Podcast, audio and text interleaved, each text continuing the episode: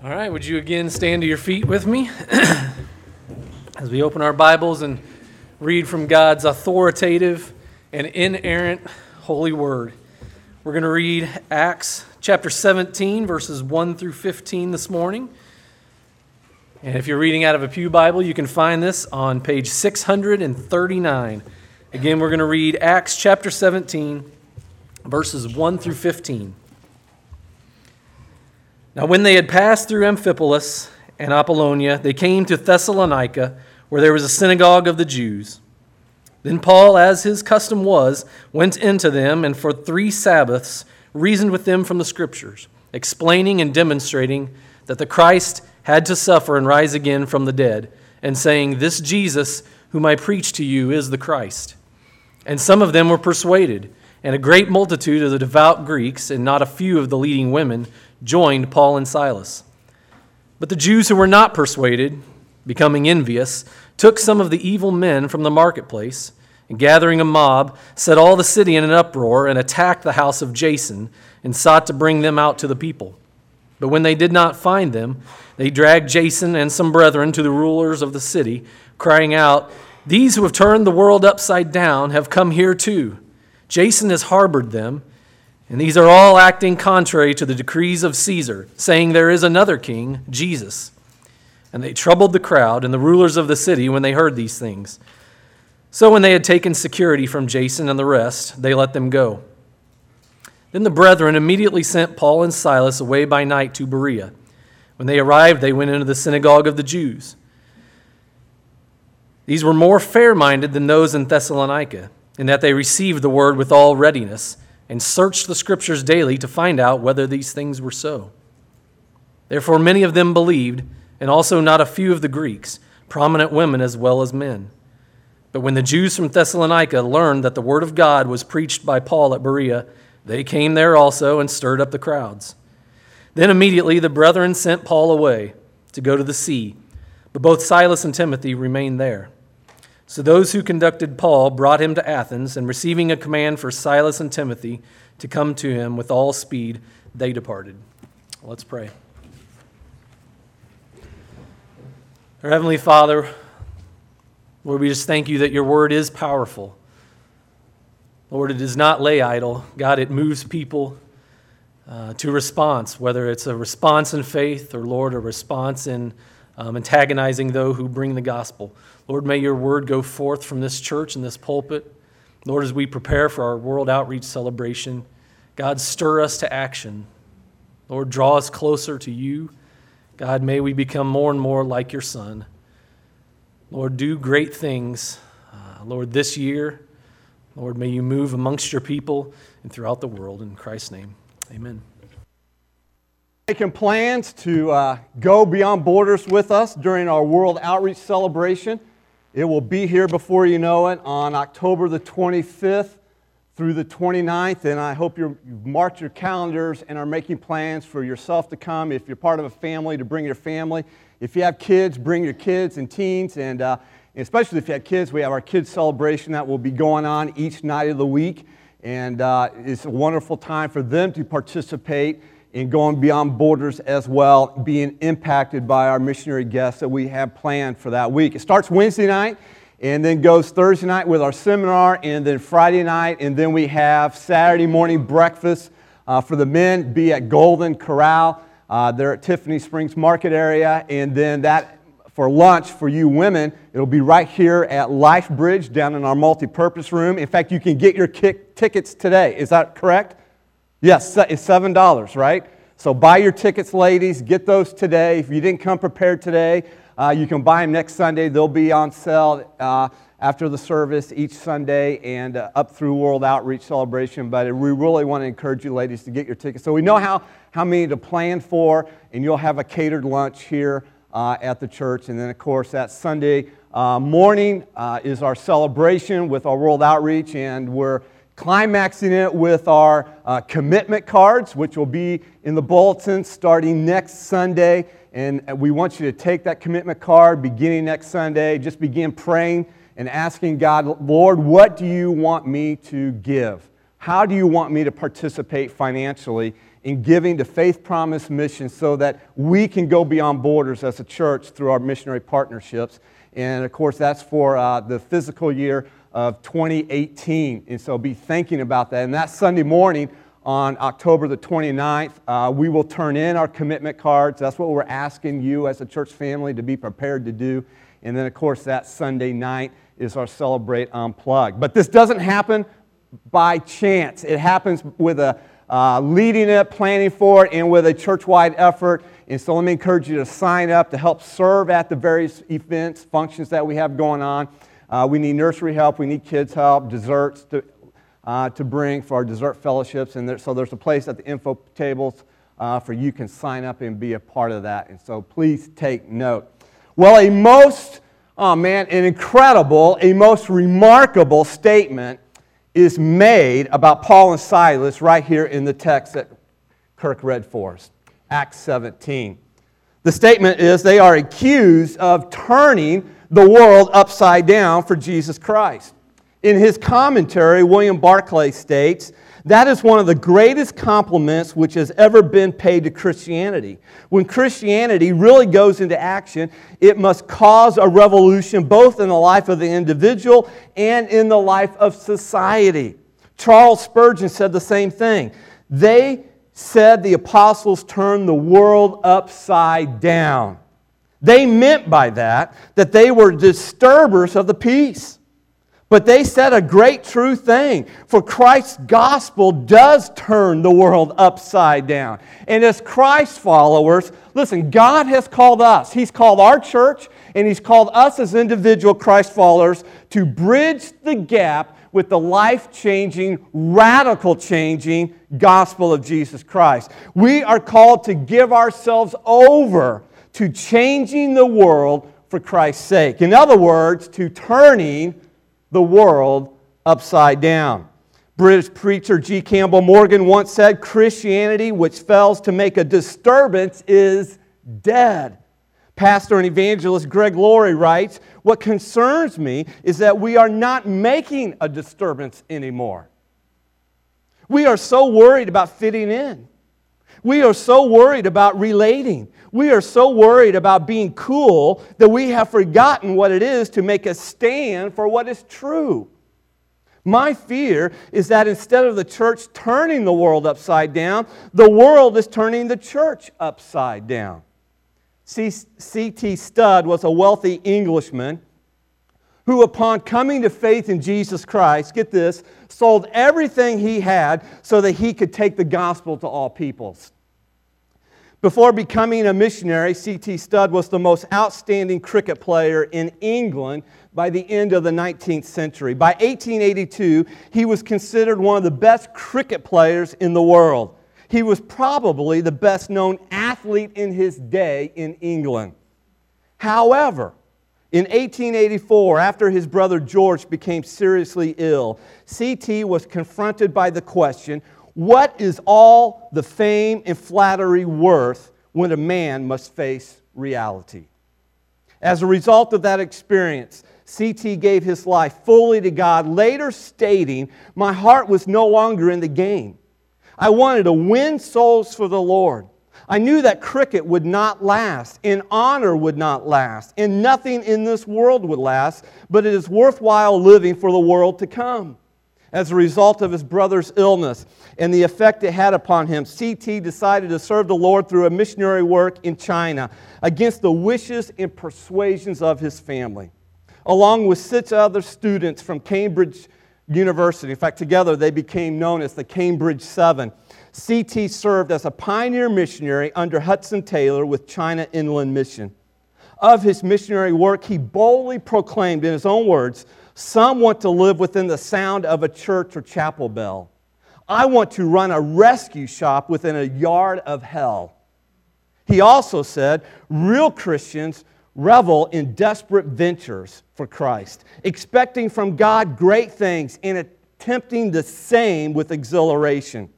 After 10 years in China, CT and his family began ministry in India, where the Lord used them greatly as people were converted to Jesus every single week. After nearly a decade in India, Charles heard about the urgent need for missionaries in the wild, unexplored interior of Africa.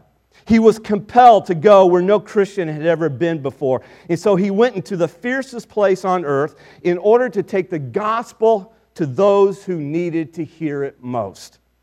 Alfred Buxton, CT's friend and colleague during his ministry in Africa, summarized CT's life with these words CT's life stands as some rugged Gibraltar, a sign to all succeeding generations that it is worthwhile to lose all this world can offer and stake everything on the world to come. His life will be an eternal rebuke to easygoing Christianity. He has demonstrated what it means to follow Christ without counting the cost and without looking back.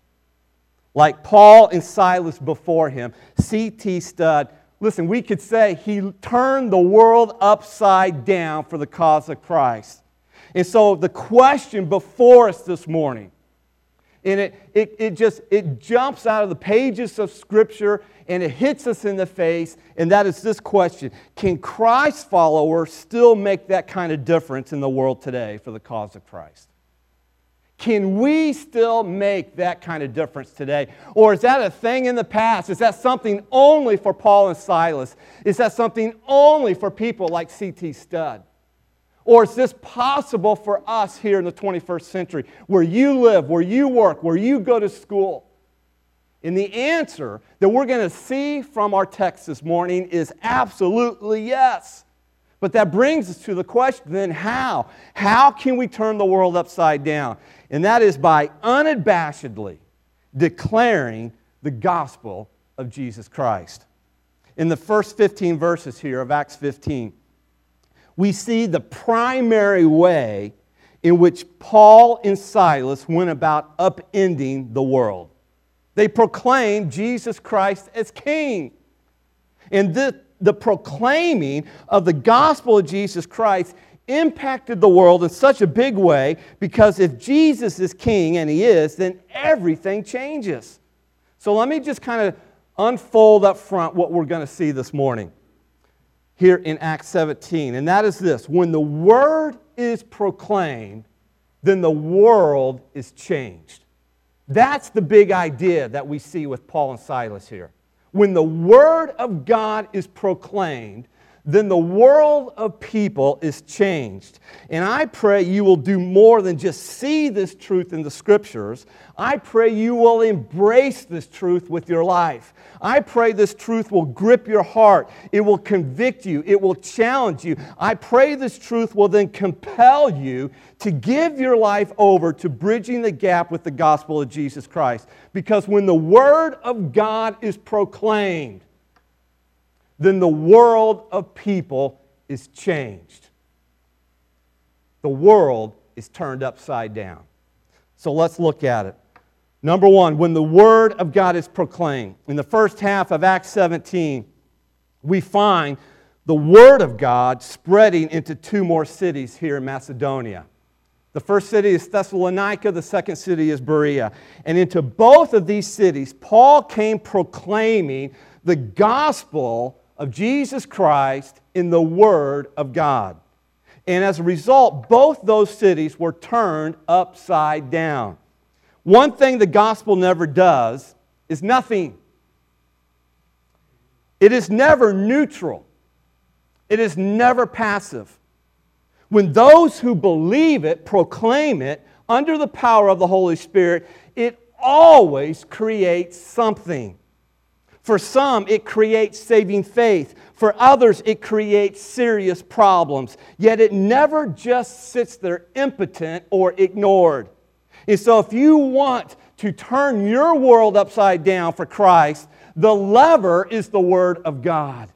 When the Word of God is faithfully proclaimed, it always impacts the world in which you live. This was Paul's conviction in his heart and in his mind, he knew he is carrying a message that would transform people. It would change the future of the cities in which he is proclaiming it. This is our conviction as a church here at Life Bridge.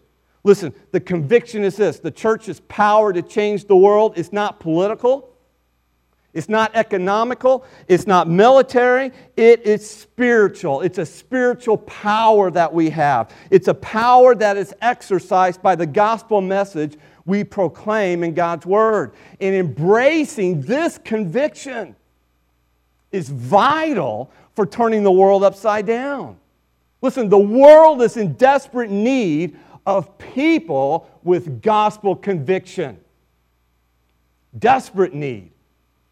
Now, what is that? What does that mean? What does that look like? Gospel conviction. Well, in the context here of Acts 17, let me define it for you this way Conviction is the human response to God's sovereign call to bridge the gap to all peoples with the gospel of Jesus Christ, even in the midst of difficulty. So it's the human response, it's our response to God's sovereign call to all of us as Christ followers to take the gospel to the lost world.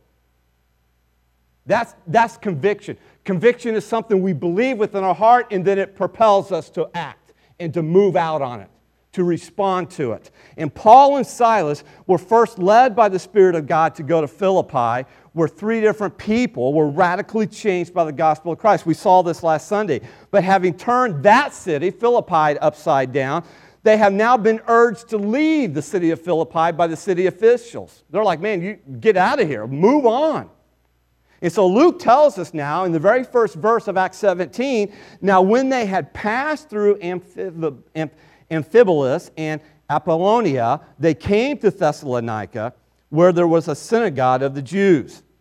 So, what's happening is Paul and Silas made the journey from Philippi to Thessalonica. And they made this journey on a very famous Roman road that is still in use today. It's called the Egnatian Way.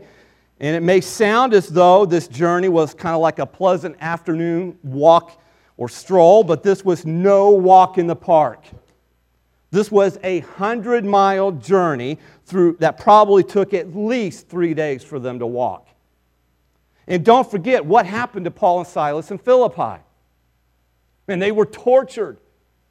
They, they are still nursing recent wounds from when they were severely beaten in Philippi. And yet, here they are walking 100 miles to Thessalonica in response to God's call to bridge the gap to all peoples with the gospel. Now, as you're beginning to see, this is the repeated cycle in Paul's missionary journeys. We saw this in his first journey, we're seeing it now in this second journey where he faithfully answers God's call to proclaim the gospel to all peoples, and his proclamation of the gospel almost always leads to persecution.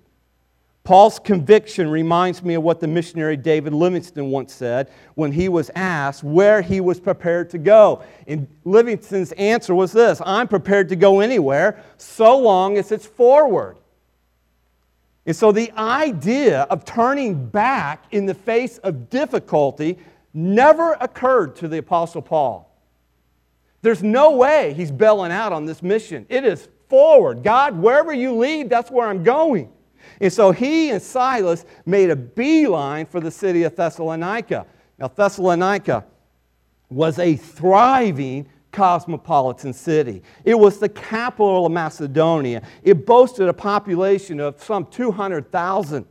And so, once in Thessalonica, Paul, as he always does, it was his custom to do so, he found a Jewish synagogue where he engages the Jews and God fearing Gentiles. And he does this for three consecutive Sabbaths, we're told. Now, here's what I want you to take notice of is what Paul does in the synagogue for these three Sabbaths. His place of contact with the Jews and the God fearing Gentiles. Look what he, Luke writes in verses 2 through 3. Then Paul, as his custom was, went into them and for three Sabbaths reasoned with them from the Scriptures, explaining and demonstrating that the Christ had to suffer and rise again from the dead, in saying, This Jesus whom I preach to you is the Christ. Now, that word preach, it's not necessarily means all the time what I'm doing right here to a large audience or any kind of audience. rather, it's simply the idea to herald or to proclaim. A more modern term is it's, it's share, but we're proclaiming. And so Paul is proclaiming the gospel of Jesus Christ to these people. And notice this, he's doing it from what? He's doing it from the scriptures. And for Paul, that would have been the Old Testament. Paul reasons with them, it says. And that idea, it simply means he's discussing with them Jesus Christ. He's dialoguing with them about Jesus Christ. He's explaining to them the gospel and he's helping them to understand why the Messiah had to suffer and die on the cross and rise again from the dead. And Paul is proving all of this from the Old Testament scriptures, which they would have been somewhat familiar with. Now, here's what I want you to try to do try to feel the intensity in this. Try to feel what Paul's doing here. Because Paul is engaged in a matter of life and death with these people. This is no time for complacency. This is no time for indifference. Paul knows that the eternal destiny of people is at stake. And the reason that what's compelling him is his conviction, his gospel conviction. And in particular, two convictions that I want us to take notice of. In fact, I would suggest that if we're going to turn our world upside down, we need to embrace these two convictions as Christ followers. Notice the first one. What we proclaim from the scriptures is divine and essential. It's divine and essential. Understand the basis for all that Paul proclaimed about Jesus was the authority of God's Word, the authority of the Scriptures. The Word of God was his point of reference. It was his authority. It was the foundation of what he had to say. Why? Because what Scripture says, God says. What we proclaim from the Bible is divine. It's, it's God's word and it's supreme. And so we need to embrace, I would say we must embrace the conviction that the basis of our message, our gospel message in particular, is the authority of God's word. Listen, we don't say to the world necessarily, we or I have a message for you. No, we say to the lost world, God has a message for you, and it's here in the scriptures. Our message, in other words, is not made up. We don't pull it out of thin air. It's not a concoction of our imagination, nor is it something conceived in the disciples or the apostles' imagination. No, the gospel message is God's story. Get this from before the world was even created. The gospel message is the story of redemption. It is the thread runs from Genesis all the way through Revelation. God's word is our basis, it is our authority for which we proclaim Jesus Christ. And while most people, yes, it is true today, while most people today know little, in fact, maybe even nothing about God's word, in fact, it's the kind of people which we will see next week in the city of Athens that Paul encountered, we have to point people to the scriptures as the source of our message. And this gospel message that runs through the Bible is essential for people to hear. And so part of this conviction here is twofold. The conviction about the scriptures, it's, it's our authority. But it's also the scriptures contain a message that is essential for people to hear. You say, why is that? Because ever since the fall of the human race into sin, people have been in rebellion against God. We are born into sin. And we continue to sin unless we are upset by the gospel that confronts our sin. Sin has made the world stand on its head. And only Jesus can turn it upside down, which really, in essence, makes it right side up again. And this is the greatest story in all the world. This is the story of God's Word. And so, what we're doing here, the conviction is I need to tell people something. And that something is Jesus Christ, the Redeemer who died on behalf of sinners in order to reconcile them back to God. That is the story the scriptures contain. That is the essential story that people need to hear. Is that our conviction? Does that motivate us? Is that our passion? And when we do, here's the second conviction we must embrace. What we proclaim about the Savior then is persuasive and divisive. The gospel is persuasive. Look what Luke says in verse 4. This is after Paul has now reasoned with them from the scriptures about Jesus Christ, his life, his death, and his resurrection. Look what happens. And some of them were what? Persuaded. And a great multitude of the devout Greeks, and not a few, that's just Luke's way of saying, a great many, a big crowd, in other words, of the leading women, they all joined Paul and Silas. That word persuaded, it comes from a word that means to believe and then to obey. And it's not that Paul pressured people to believe the gospel, but rather, get this, it's what we saw last Sunday. God opened their hearts to believe, to see the truth of Jesus Christ, to see the reality of their sinfulness, and in response to that, believe what Paul proclaimed about Jesus Christ. Now, don't miss this. Do you realize, and this is glorious here, do you realize we proclaim the same gospel Paul proclaimed? Now let that sink in for a moment. And I love the way Charles Spurgeon's grandfather put it when commenting on his grandson's gift to speak in front of large crowds of people. His grandfather said, Oh, he may preach a better gospel. He may preach a better gospel than I do, but he does not preach. He may preach the gospel better than I do, but he does not preach a better gospel. Whoa. Yes, Paul was a, quote, if we could say it this way, a better gospel preacher than perhaps any of us. But he didn't preach a better gospel. And that's something worth remembering. Listen, we don't need a better gospel. We don't need a different gospel. We have an all sufficient gospel. Remember what we learned last Sunday in Acts 16. The gospel is what?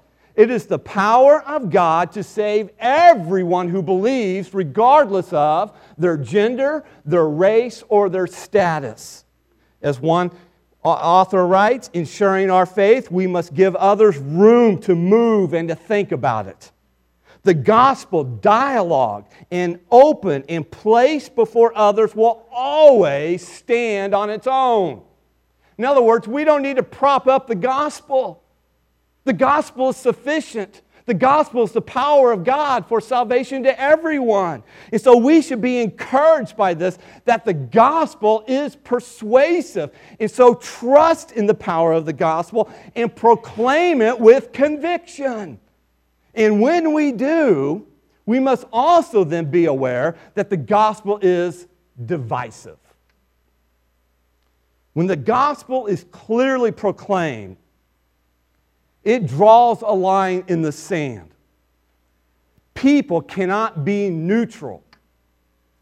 Luke tells us at the beginning of verse 5 but the Jews who were not persuaded becoming envious. In other words, instead of being persuaded by the truth of Jesus Christ, they were enraged by it. And these unbelieving Jews were envious that some Jews and a great multitude of Gentiles believed in Jesus Christ. And so, here, as everywhere Paul went proclaiming the gospel, it stirred up trouble. In fact, these jealous Jews were so enraged in their opposition that they followed Paul 50 miles to Berea to stir up that city against him.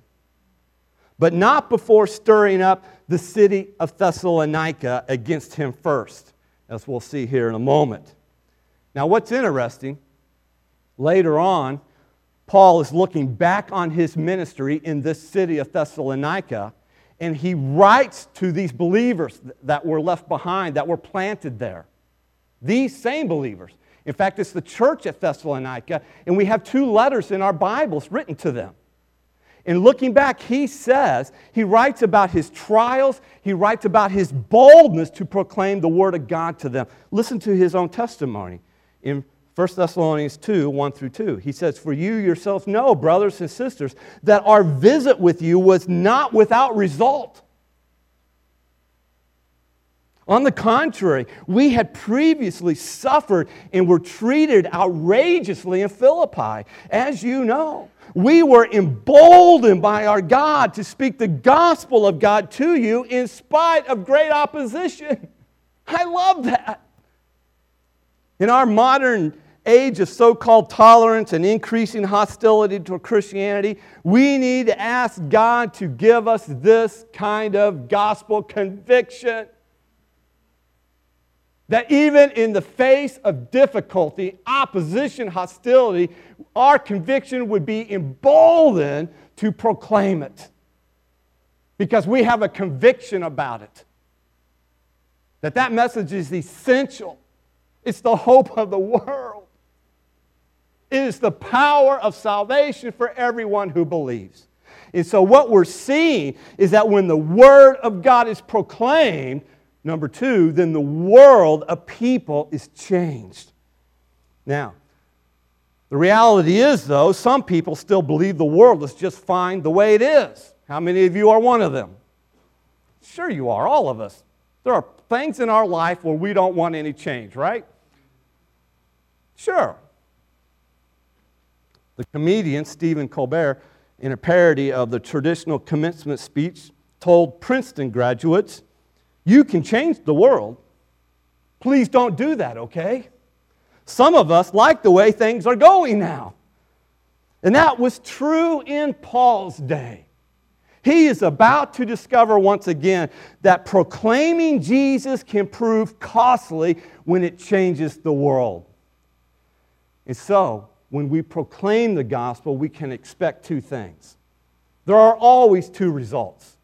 We can expect converts and we can expect conflict.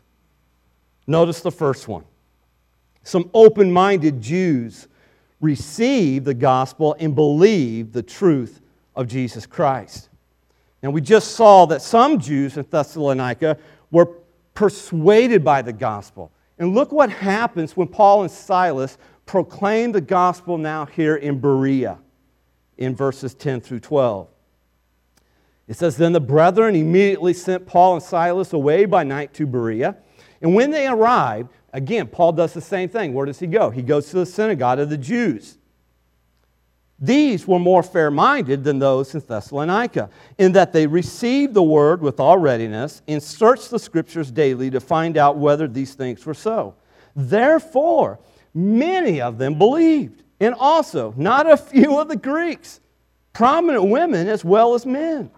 And so Paul does the same thing in Berea as he did in Thessalonica, which again is amazing because what happened in Thessalonica, as we're going to see, is opposition, persecution, hostility. But it doesn't, it doesn't affect him in the sense of quitting on the mission. He just plugs right along. He starts off in the synagogue proclaiming Jesus and the Messiah. And Luke wants us to see something here. Luke is making a sharp contrast between the Jews in Thessalonica and these Jews in Berea. He says that these Jews in Berea, he says, were more what? Fair minded. Some of your Bibles may say more noble minded. Now, what does that mean? What made these Berean Jews more fair minded or noble minded? Well, they were open minded. That's the idea here. These Jews were more open minded unlike the closed minded Jews in Thessalonica, which prevented them from fairly weighing the evidence of what Paul was proclaiming about Jesus. And they had the evidence where? It was in the scrolls right before them, in the scriptures. But they were so close minded, no, don't want to look at it. We are set in our ways, we're set in our traditions. Who are you, Paul? They were close minded. These Jews are open minded. And because these Berean Jews were more open minded, they not only listened with open hearts to what Paul said about Jesus, but they checked it out in the scriptures to see if it was really true or not. Finding that what Paul said about Jesus was indeed true. Oh, the power of the gospel comes alive again. Many of them believe, as well as many prominent Greek men and women. Now, let me just make a statement here about open minded, closed minded, especially in our day and age, our culture in which we live in. The open minded are not those who believe anything but those who examine everything in light of God's Word. That's what the scriptures are here for. It's, it's our guide so that you can tell what is true and right or false, what is right and what is wrong. And unless we do this, unless we search the scriptures, unless we know the scriptures, listen, here's what happens. We are lost in a sea of relativism in our day and age, where no one knows what is true and what is false, and where your mind becomes confused and blinded, and you are easily misled and even manipulated by our culture, what you see on Facebook, what you hear on the news even friends and family. This is why we must, as Christ followers, embrace the conviction that God's Word is our supreme authority in all manners of life. G.K. Chesterton once said, The purpose of an open mind is so that it might close in on something. And that is what we see happening here. The open mind of the Bereans led them, having checked it out in the scriptures to see if it was true, then led them to close in on what? The truth of Jesus Christ. Their open minds were matched with their open hearts, which resulted in brand new hearts, born again hearts in Jesus Christ. Woo! Converts for Christ. The gospel always does its work. So when God's word is proclaimed, we can expect converts for Jesus Christ, but we can also expect conflict because of Jesus Christ. Some jealous Jews, though, resisted the gospel and they tried to suppress the truth of Jesus Christ. Now, if you go back to the city of Thessalonica, notice what happens after some Jews there and even some Greeks believed the gospel Paul was proclaiming. Notice what Luke writes, verse 5. But the Jews who were not persuaded, becoming envious, look at this, took some of the evil men from the marketplace and gathering a mob, set all the city in an uproar and attacked the house of Jason and sought to bring them out to the people. Now, this should be familiar to us. Do you recognize what's going on here? Do you recognize the tactic here in this verse? Because we are seeing this very same tactic play out across our country. When these closed minded Jews couldn't refute Paul's arguments from the scriptures, what did they resort to? They resorted to mob violence to accomplish their purposes. This was rent a mob justice at work. It's what's happening in our country today. Mob justice is always unpredictable, emotionally charged, and filled with all manner of prejudices expressed in violent outbursts. In fact, the exchange of ideas in modern society in which we now live has been called the dialogue of the deaf. And that's what we see here with these Jews in Thessalonica. Their minds are deaf to the truth of Jesus Christ, and as a result, they sought to suppress the truth of Jesus Christ. Why?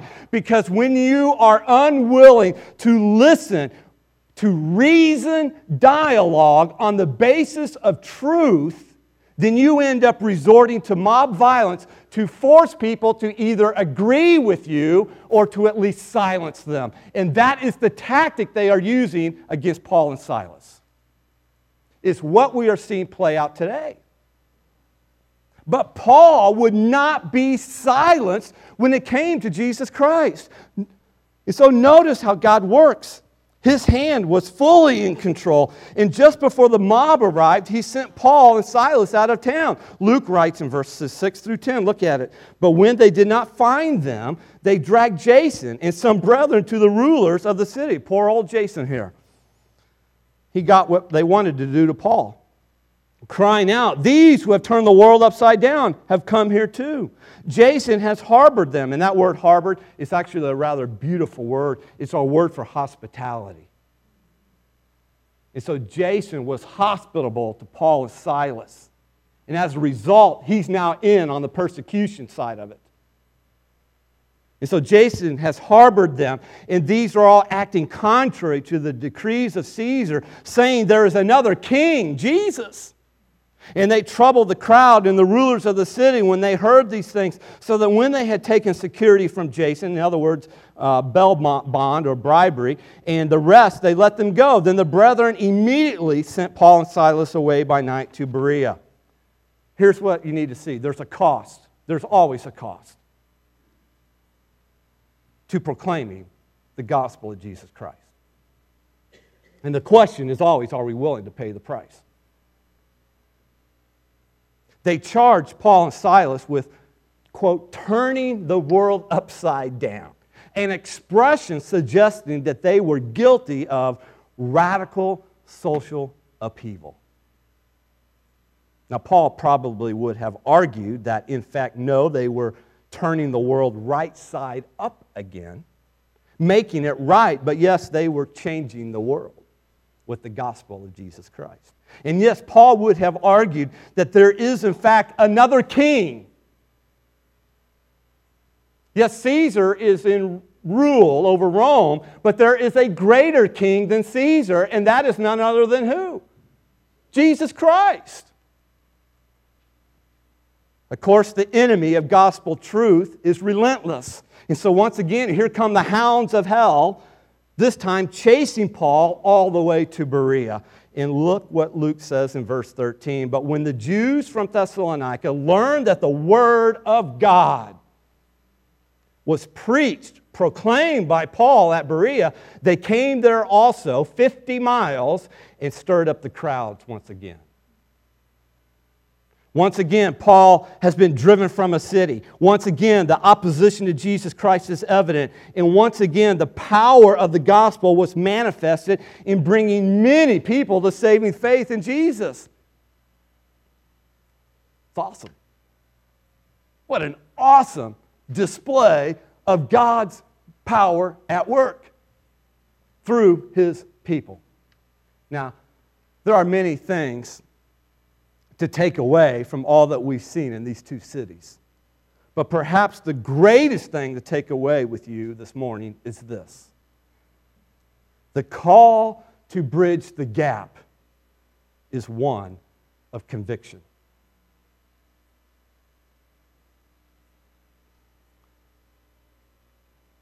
We proclaim, yes, indeed, another king. And that king is Jesus Christ. And when we do, it turns the world upside down. The question is are we prepared for that? Are we ready for that? The gospel of Jesus Christ, get this, is revolutionary.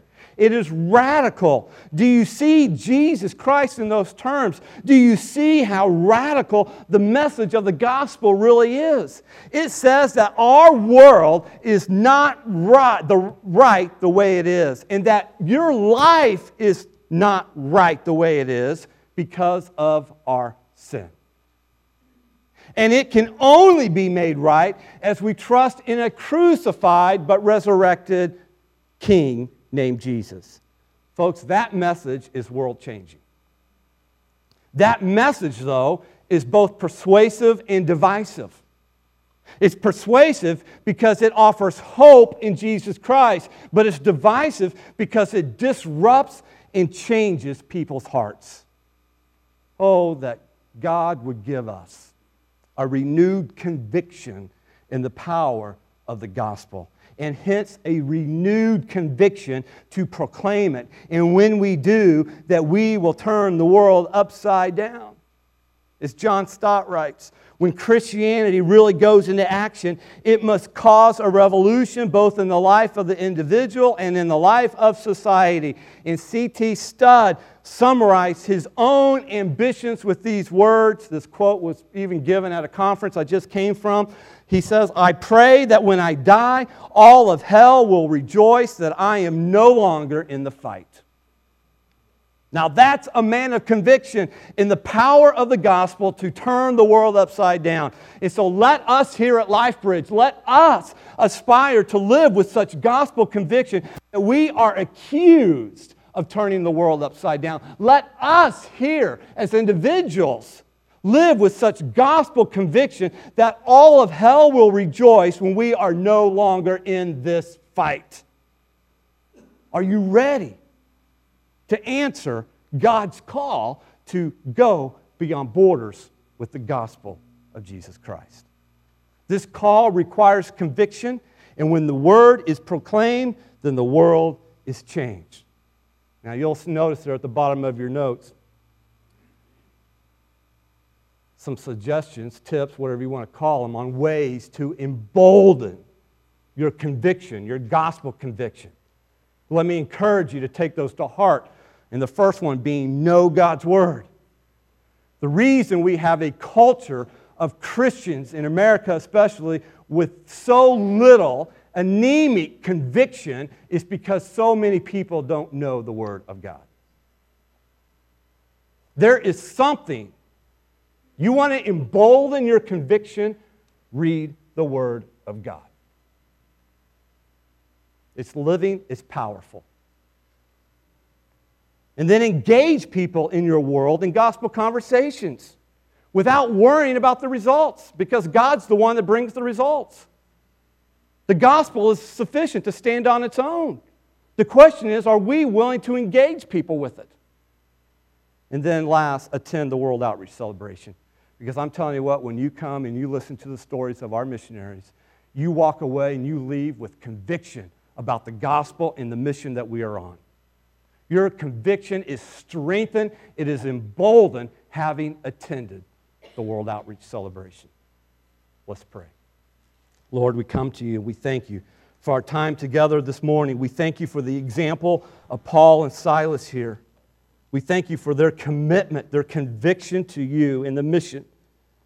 That regardless of their circumstances, they kept enduring, persevering, and proclaiming the power of the gospel. Lord, let us take it to heart. Let us see ourselves in this story. Let us apply it. Let us be moved by it. May you do a work that only you can now by your Spirit. Praise team's going to sing a chorus. As they do, let me encourage you go to the Lord in prayer. Renew your commitment, your conviction. Ask Him to do something in your heart. Give your life to Him.